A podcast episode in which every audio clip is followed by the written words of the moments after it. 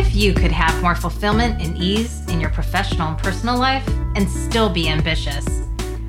Join me, Kathy Onetto, founder of Sustainable Ambition, for conversations with experts, authors, and friends on what it means to live with sustainable ambition. Learn concepts, tips, and tools to craft a fulfilling career on your terms while still being ambitious and avoiding burnout.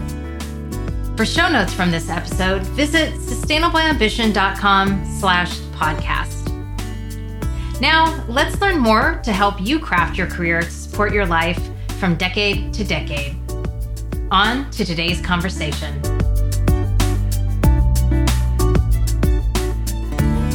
Welcome back, everyone. I'm so excited to be joined today by Leanne Hughes. Leanne is an Australian businesswoman, entrepreneur, and high performance business consultant. She helps leaders create engaging everyday experiences that are so contagious, they scale across teams, functions, and regions.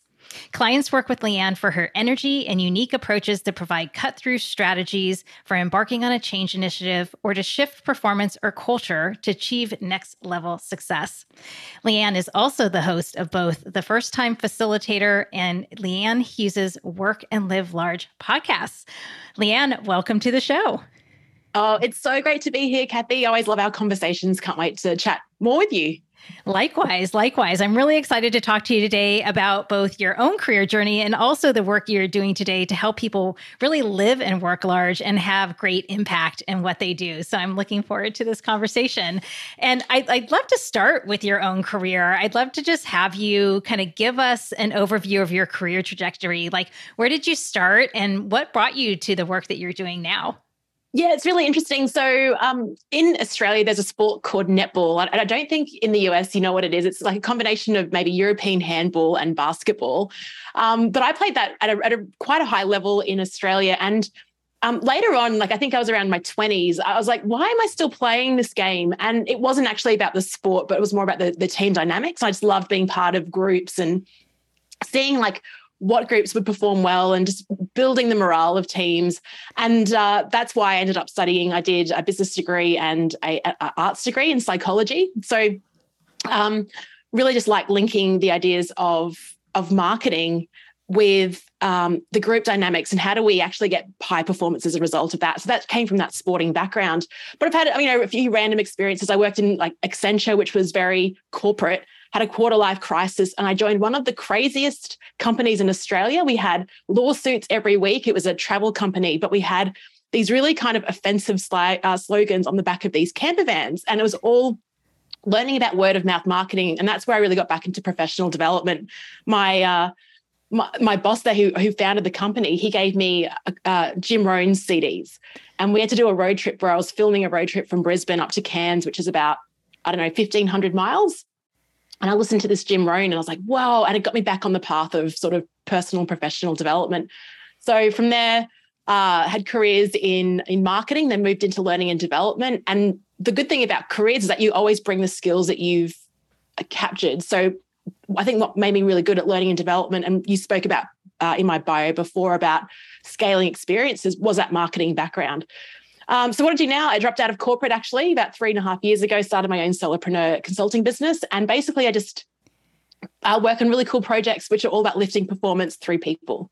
Mm, I love that lifting performance through people. And I can see how, you know, the background from the sports experiences and everything that you did from even a marketing, because like you said, you are really blending that art and science perspective and then the learning and development and how you're kind of pulling pulling that through into what you're kind of doing now.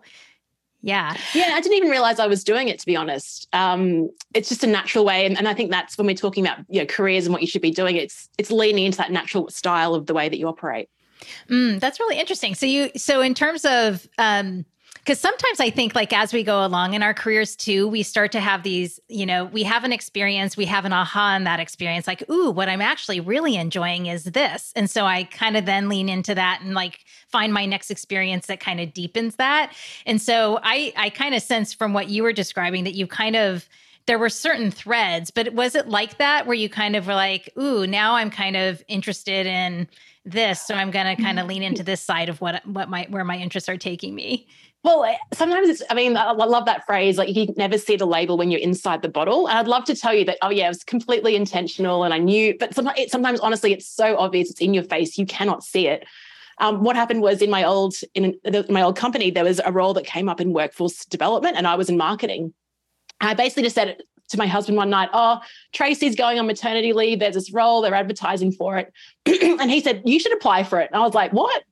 And I didn't. And when he said that, it was so obvious, but I never even thought of applying for that role. And that was my pivot into learning and development, workforce development. But I honestly, Kathy, I would not have applied for the job if my husband had not said that to me. It just it wasn't on my radar.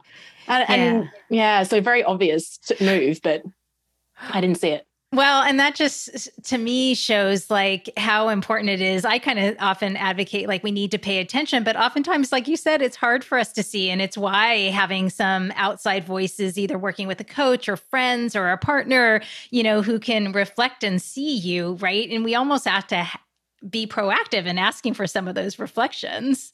Yeah, exactly. And I mean, it was just very incidental. I think I, he was on a job board and it just happens. I thank goodness because that, that literal like five second snippet from him has changed really a lot of what I do now. Mm.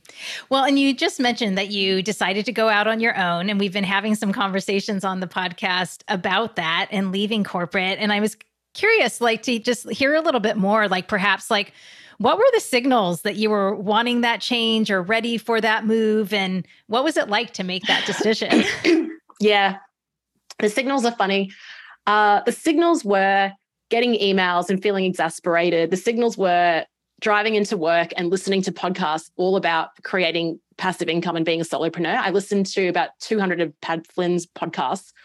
Um, the signals were when decisions were made I didn't agree with, I thought, what is the point of this? So all of this was like sort of accumulating. But at the same time, I just didn't feel like I was ready. Like I didn't have enough experience or enough social proof in that. So I felt that uh, I mean, maybe I am unemployable. I just, I, I, kind of resist being told what to do. And, and when things that are right that don't make sense don't get approved, I was like, you know, what's, you can influence so much, but then at the same time, you still have to work within these corporate parameters. At the same time, I was working in a job that was pretty uh, amazing in terms of the opportunities I was given. So it was definitely worth sticking around for. I loved my colleagues. Um, you know, 80% of the time it was good. I was traveling all around the world delivering leadership training. Um, and then, so I figured out, look, if I want to make this move, uh, Jenny Blake's podcast, who we're, this is how we're, we're connected. Uh, in Pivot, she talks about a pivot runway. So I gave myself 12 months. And in that time, I started a podcast um, while I was working internally. And the interesting thing about that is the, the purpose of that was to build an audience externally. But what I didn't realize was the side effect is that actually it built my brand internally as well. So I catapulted So like, so now I'm currently, I was running like, I was working for a global uh, mining company.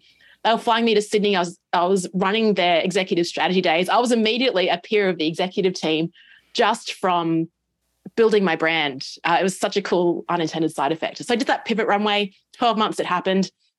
I actually left my job. Uh, one of my podcast guests, we applied to speak at the Clifton Strength Summit in Omaha and we got selected. So I thought, oh, this is a sign. And the next day I, I gave my notice.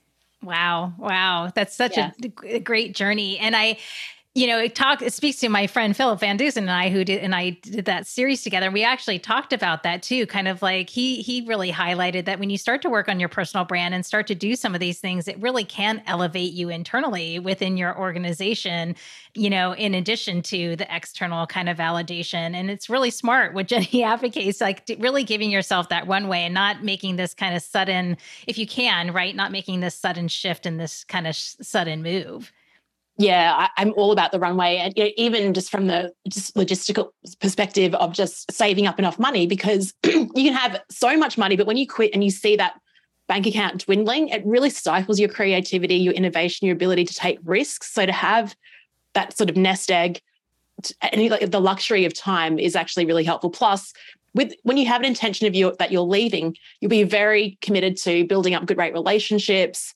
and obviously not burning any bridges. So, I mean, that was, it gave me the right platform for sure. Right, right. Well, I'm kind of curious. I mean, those are great lessons. And I'm, you know, you're three and a half years, you said, right? In terms of like since leaving. Are there any mm-hmm. other tips, like being on the other side of it or three and a half years in? Are there any other sides if people are starting to have some of those signals like you were having? Or is there anything that you'd say, like, here's what I can suggest you start thinking about? Yeah, I think, I mean, I, I, did a two by two matrix on this the other day, you know, should you leave or, or stay your job? And I think there's a couple, two things that I think are really important. One is, um, is where you're working now, is it aligned with your purpose? And the second thing is, are you growing? And I think if you're continuing to grow, there's lots of opportunities for you to develop. It, maybe it's worth like taking that a bit more time and, and learning and developing before you sort of make that exit. And the reason I say that is because I don't think I took advantage of the professional development opportunities that was offered that were offered to me. I was so busy like delivering the work, and I think, oh, I could have had like all these cool certifications and all this stuff, um, but I didn't make time to do that. I, I, didn't take advantage of that when I was working internally. Um, but if you're in a, then it got to a point where I was looking at my manager's role and thinking, I don't want that job. So, in terms of growth potential, there wasn't much opportunity for me to, to then grow or develop. That's when I took the chance. And I think purpose alignment is really important because you can work for companies that uh, you're growing, but your purpose isn't aligned. And that can also make you feel really like, again, I've been in companies where that's been the case as well. So it's just, I think is there growth potential? Is there learning opportunity for you? Take it while you're working internally, because uh, yeah, it will absolutely help you propel through. That that's probably a key point. Um, what else would I do? Probably, yeah, obviously just build more connections and, and network. But I think I did that to a pretty good degree. I just I don't think there's anything else uh, probably could have done more of. But yeah, I think okay. those are probably a couple of key things. That's great.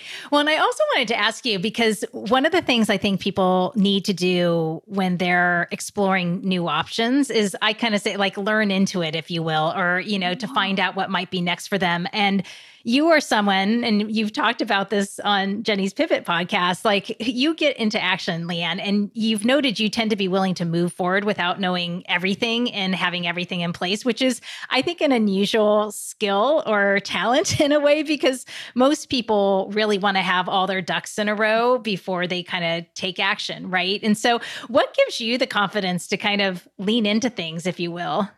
Well, it actually comes from not having confidence because how do you develop confidence? It's by actually taking action. This is a, this is awful cycle, unfortunately. Like I wish you could say because how you can't will yourself or think yourself to confidence. You actually have to take the action.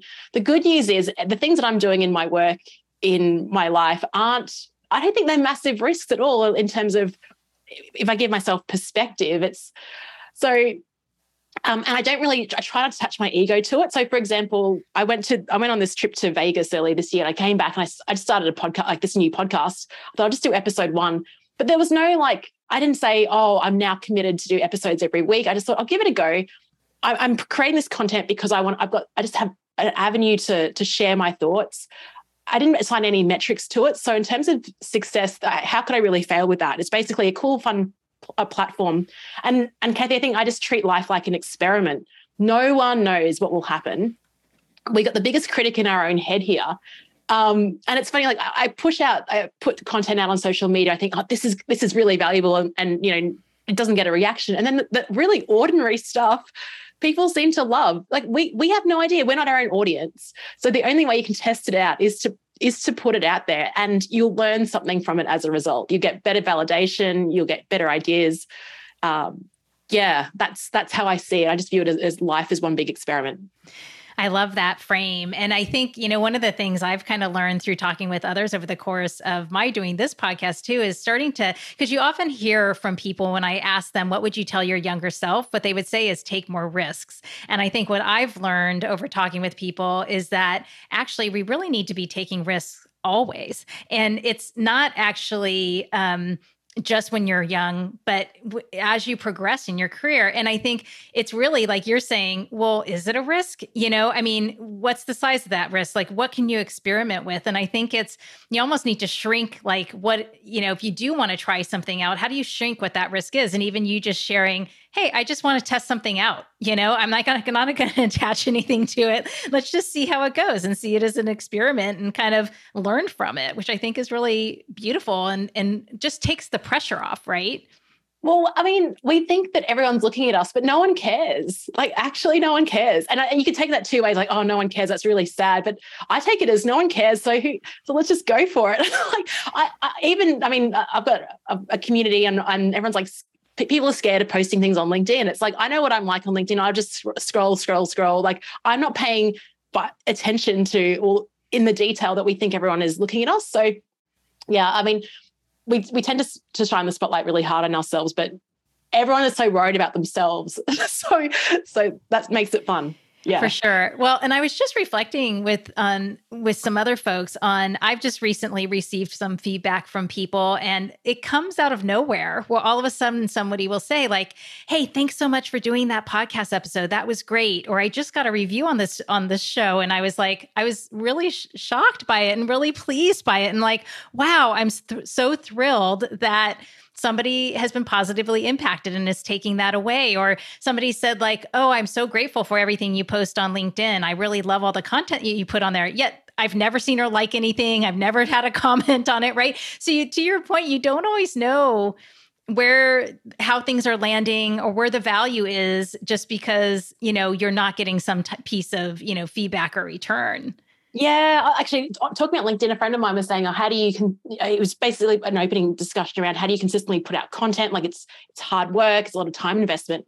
And my response to that was like, "I, it's not about the likes or the again, I'm not about the metrics or the likes, but it's more about if I am I learning by putting this out? Am I reinforcing knowledge by putting it out?"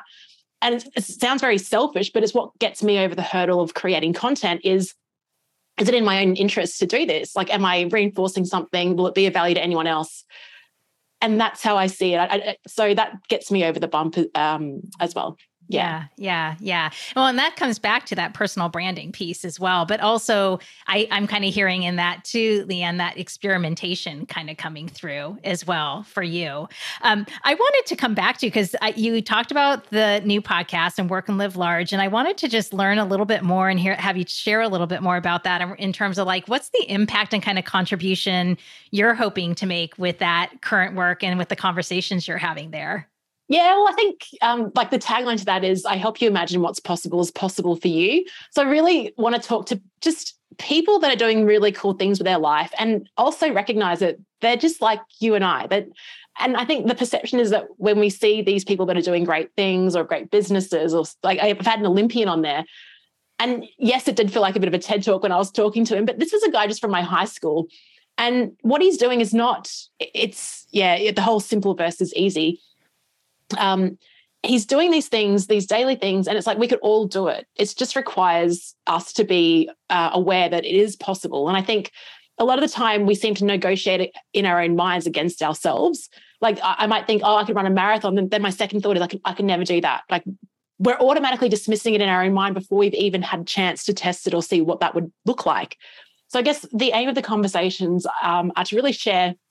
Look, we can all and live large. That means different. I'm not saying like let's all get Lamborghinis and fly all around the world. It's it, it's it's whatever your context is, whatever that looks like for you. How can you expand what you're doing and actually back yourself a bit more? Um, because we have a tendency to be our own worst enemy. And, and and the reason I do it, look, same as my first podcast, first time facilitator, is I need to, I need this message more than anyone else out there. So it's scratching my own itch. Um, yeah, to encourage that. Yeah. Well, and you had shared that, like in first time facilitator, you were starting to learn that people kind of can't get they get in their own way as you were just saying and you know it's almost like they can't they don't trust their own judgment or they don't like getting back to that confidence piece again or having the security to kind of move towards what they really want so did you hear things like in your conversations like that were kind of common in terms of what tend to get in people's way? Is it just the their own thoughts in their own head or is it having too high of expectations or what tends to get in the way for everyone? Yeah i think i think it's, it's absolutely um, both of what you mentioned. I think uh, when I and I when I reflect on my own experience as a first time facilitator, I just would see these incredible facilitators, and then I I know I was like, oh well, I'm here, and the gap is this. So, but at the same time, same as what we, we spoke about before about life as an experiment, you can't will yourself to get better as a facilitator. You actually have to put in the effort and get time on your feet. Um, so I think it for me, the switch came was that I loved just being in workshops as a participant. I was that type of person that would put my hand up and constantly like respond to questions and get involved in the activities. Uh, and then I went to one workshop and I was like, oh, I I reckon I, I, I haven't learned anything here. I reckon I could have run it. So then there came a point where it's like you hit a threshold where it's like I feel like there's an opportunity here, but yet then there's then there's a new gap between standing up at the front of the room and, and running those discussions. Um, so I think, yeah, back to your point, there's a there's a couple of things. It's what does it take to be a good facilitator? And so in that conversation, in all those 200 conversations, I share like attributes. But also the good thing is that facilitators come from so many different backgrounds and it's pulling what you like and what resonates with your own style and making it your own. So I think just having that confidence to to back yourself in terms of your own ability and that you have a voice and your unique style can bring something in and recognizing that the diversity facilitators no one goes to facilitation school really. Um, we're all just people that want to uh, highlight group dynamics.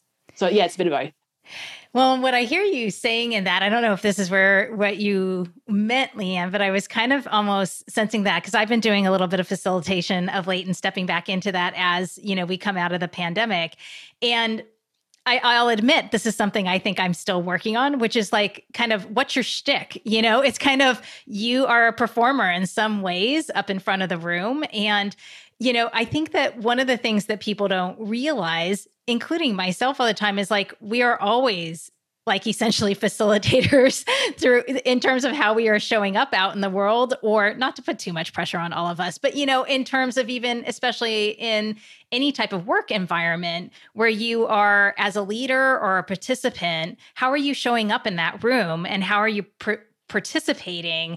And how are you um you know do you have the wherewithal if you will to kind of like you're saying back yourself even even as a participant right? To step forward and kind of show up the way that you want to show up. Mm, yeah and i think the difference between being a first time facilitator and what you're talking about is that energy shift. So i when i was a first time facilitator i thought it was all about 100% on the content. Is the content good enough? My structure was like to the minute. I had everything perfect um, but now, like as I've progressed, I've sort of been, uh, and Michael Bungay Stanier talks about being like a lazy facilitator, like a lazy coach, and like actually letting the group come to it as well. And the scary thing about facilitation is you cannot predict what's going to happen in the group. But it's the same thing with life, and so you're you're having to be very agile and navigate it as well. Um, and just to point around back to Michael Bungay Stanier, I, I saw him uh, present run a workshop down in Sydney the other week, and we were talking about authenticity. And he said, Am I being authentic up here? And he's like, No, this is a performance. Like, I'm not like this at home.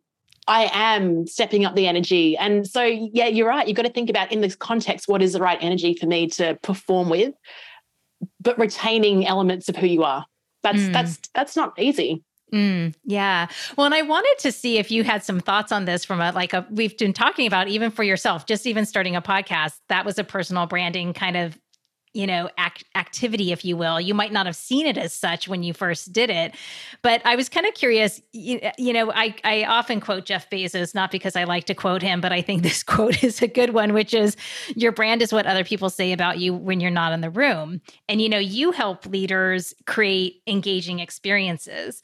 And eh, help them to show up powerfully in rooms i'm imagining. And so i'm curious like as we're talking about this and maybe i took it too far because you're right like a facilitator when you're stepping into that it is a different you are operating in a different capacity. So maybe maybe i took that uh, kind of analogy a little too far. But in this case you, i'm curious if you have any tips for people as they think about how they show up just as their best selves so that they really can express their brand in a room yeah, well, I think it depends on what brand you want to portray. So, the first question would be asking yourself, you know, who who do I want to like? Who is this person I want to share with the rest of, of the world? And then thinking like, what are those words and phrases, and how then do I represent that in terms of my behaviors?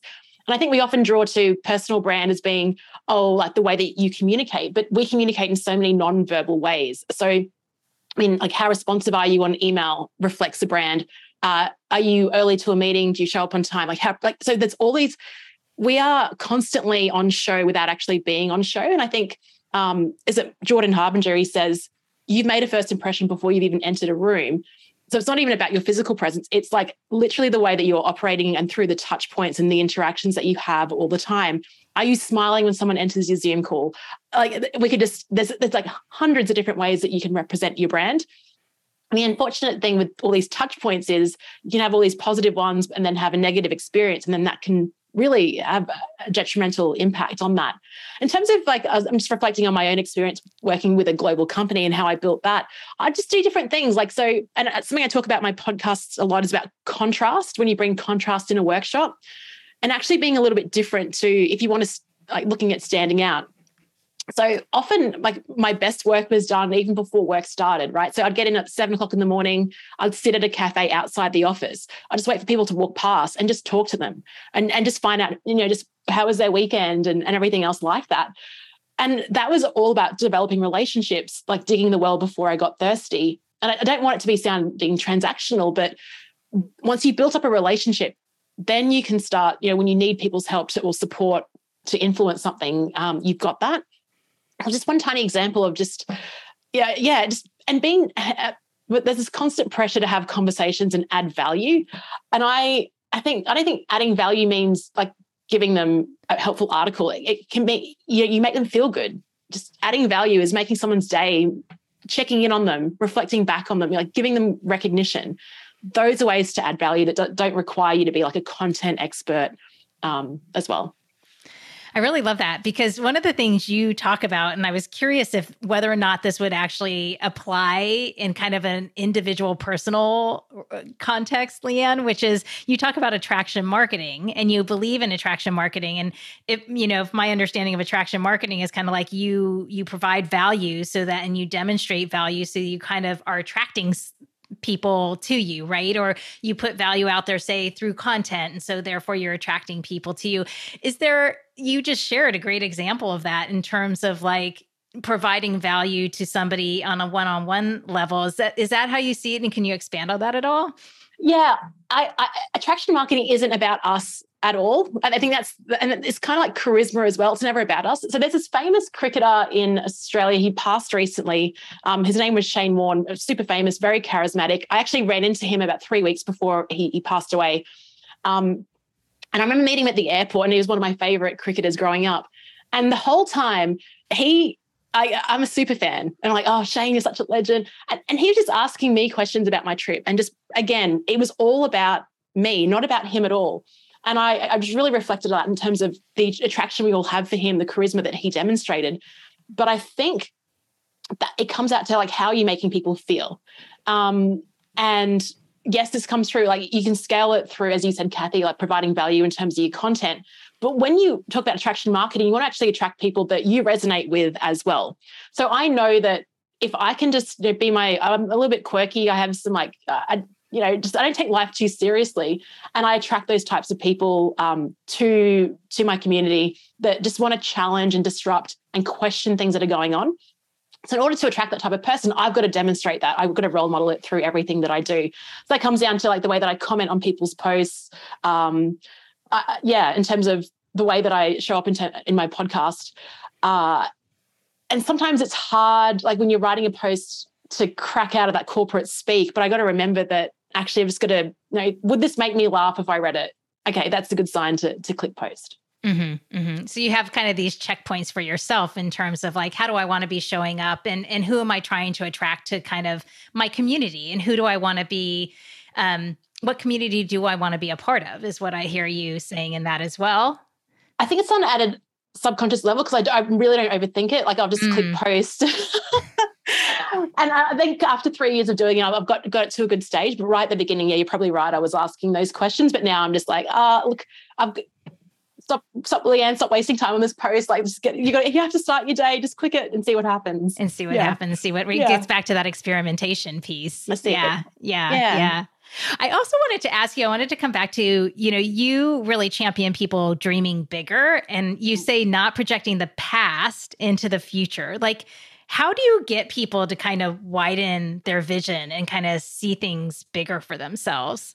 That is, I mean, that uh, so that was something that Alan Weiss, I'm part of Alan Weiss's community, and he told me that last year. It really struck me. Um, but he was talking in the context of business strategy. And I, then I took it to my own life. so I did something called the champagne and cheese strategic thing for myself, where I've got a balcony at the back of our house and just wanted some blue sky thinking. And you're right, because a lot of the time when we look at planning, we just think about, okay, what have I achieved so far and how can I get five or 10% better? And that's not exciting. Like I want a rapid improvement or I want some like dramatic, like, I don't know, like I'm really driven by like the fact that life is too short. So, so how do you do that? You've really just got to cast away um, and and stop the criteria. And anytime you hear, like if you're brainstorming an idea or a goal or something you want to achieve, and there's some internal dialogue saying you can't do that, just write it down anyway. Like you actually just have to say, look, thanks for that thought, but I'm going to park that and I just want to get into a state and flow. So one way of doing that is again just to get into a different environment, get out of your office, go somewhere else. I, I like going outside, it's where I connect best.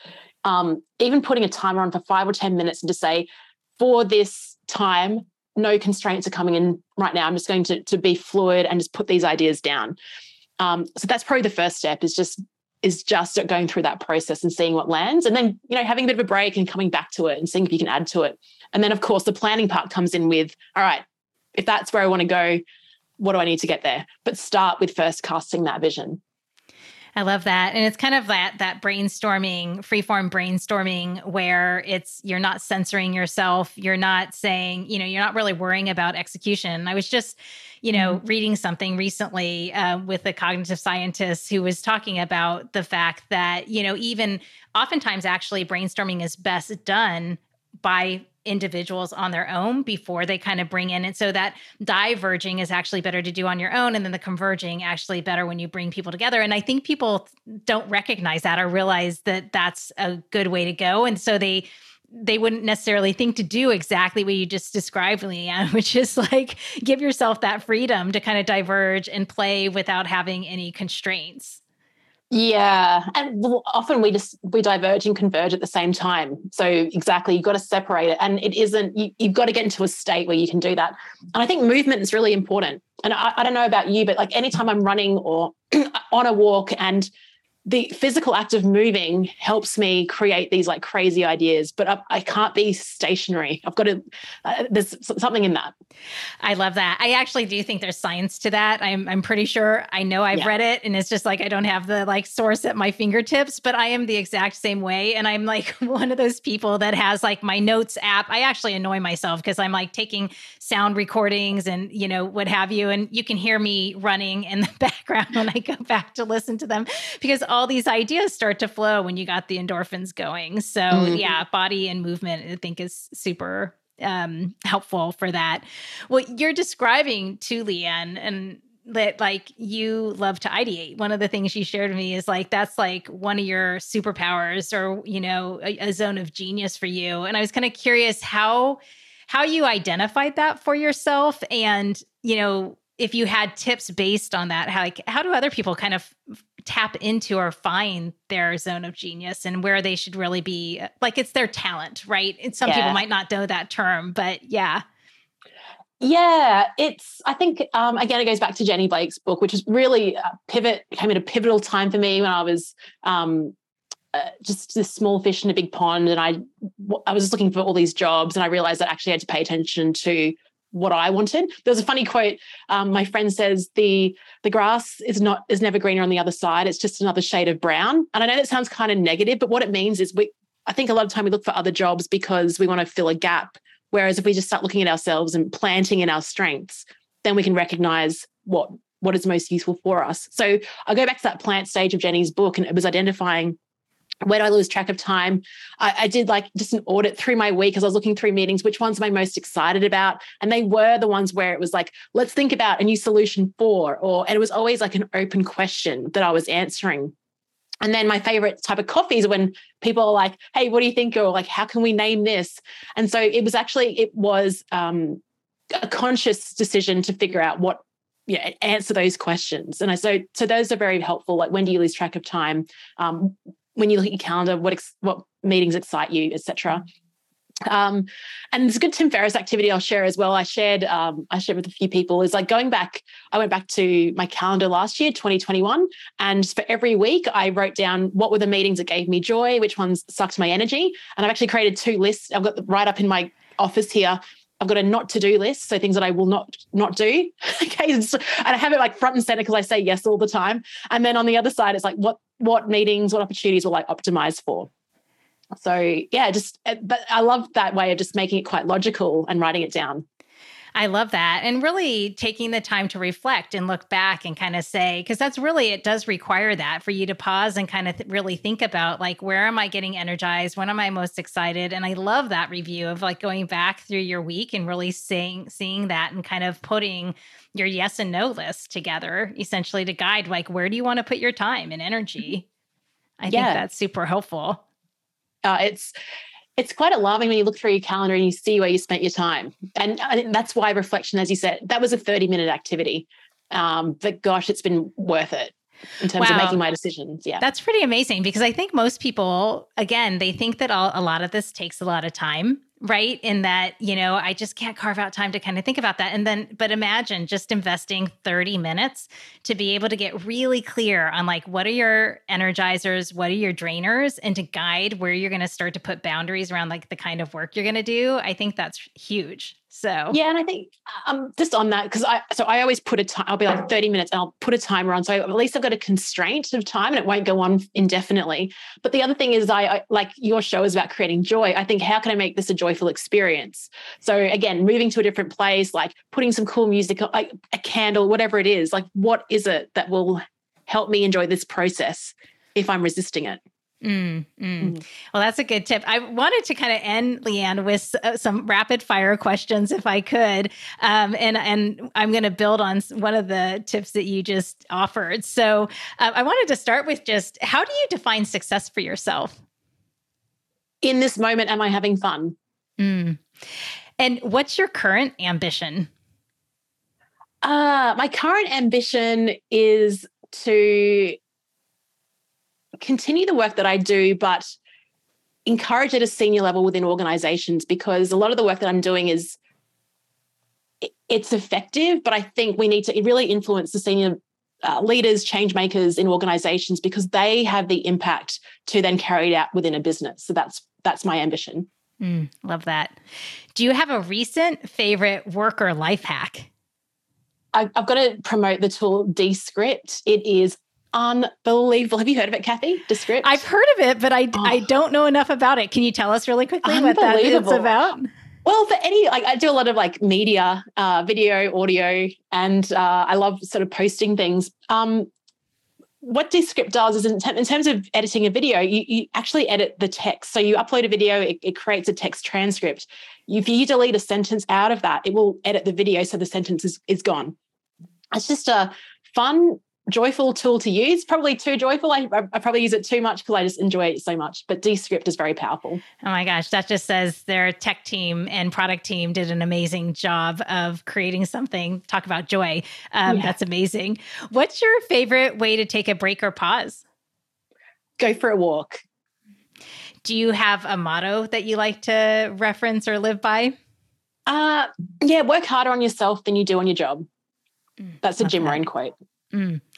And what's one thing you can't live without? I was going to say my dogs, but you know they're getting old now, so that's going to be a bit scary. But my absolutely my dogs, I think they help keep me more present. Um, they keep me active. They they keep it real. Like anytime I've had a stressful situation or I'm worried about a presentation, all I think about is, well, at the end of this, I'll still have my like my husband and my dogs will still love me. So so they've been really powerful, particularly like during COVID and just yeah, best buddies. Yes, love it. Um, well, this has been great, Leanne. Thanks so much for being on with me. I had just one final question for you before I ask you where people can find you and get get in touch with you. So, just do you have a final kind of takeaway for people if they want to live and work large?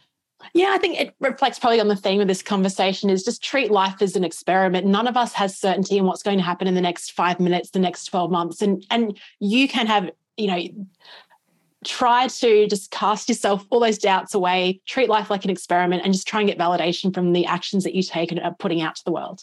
Mm, love that.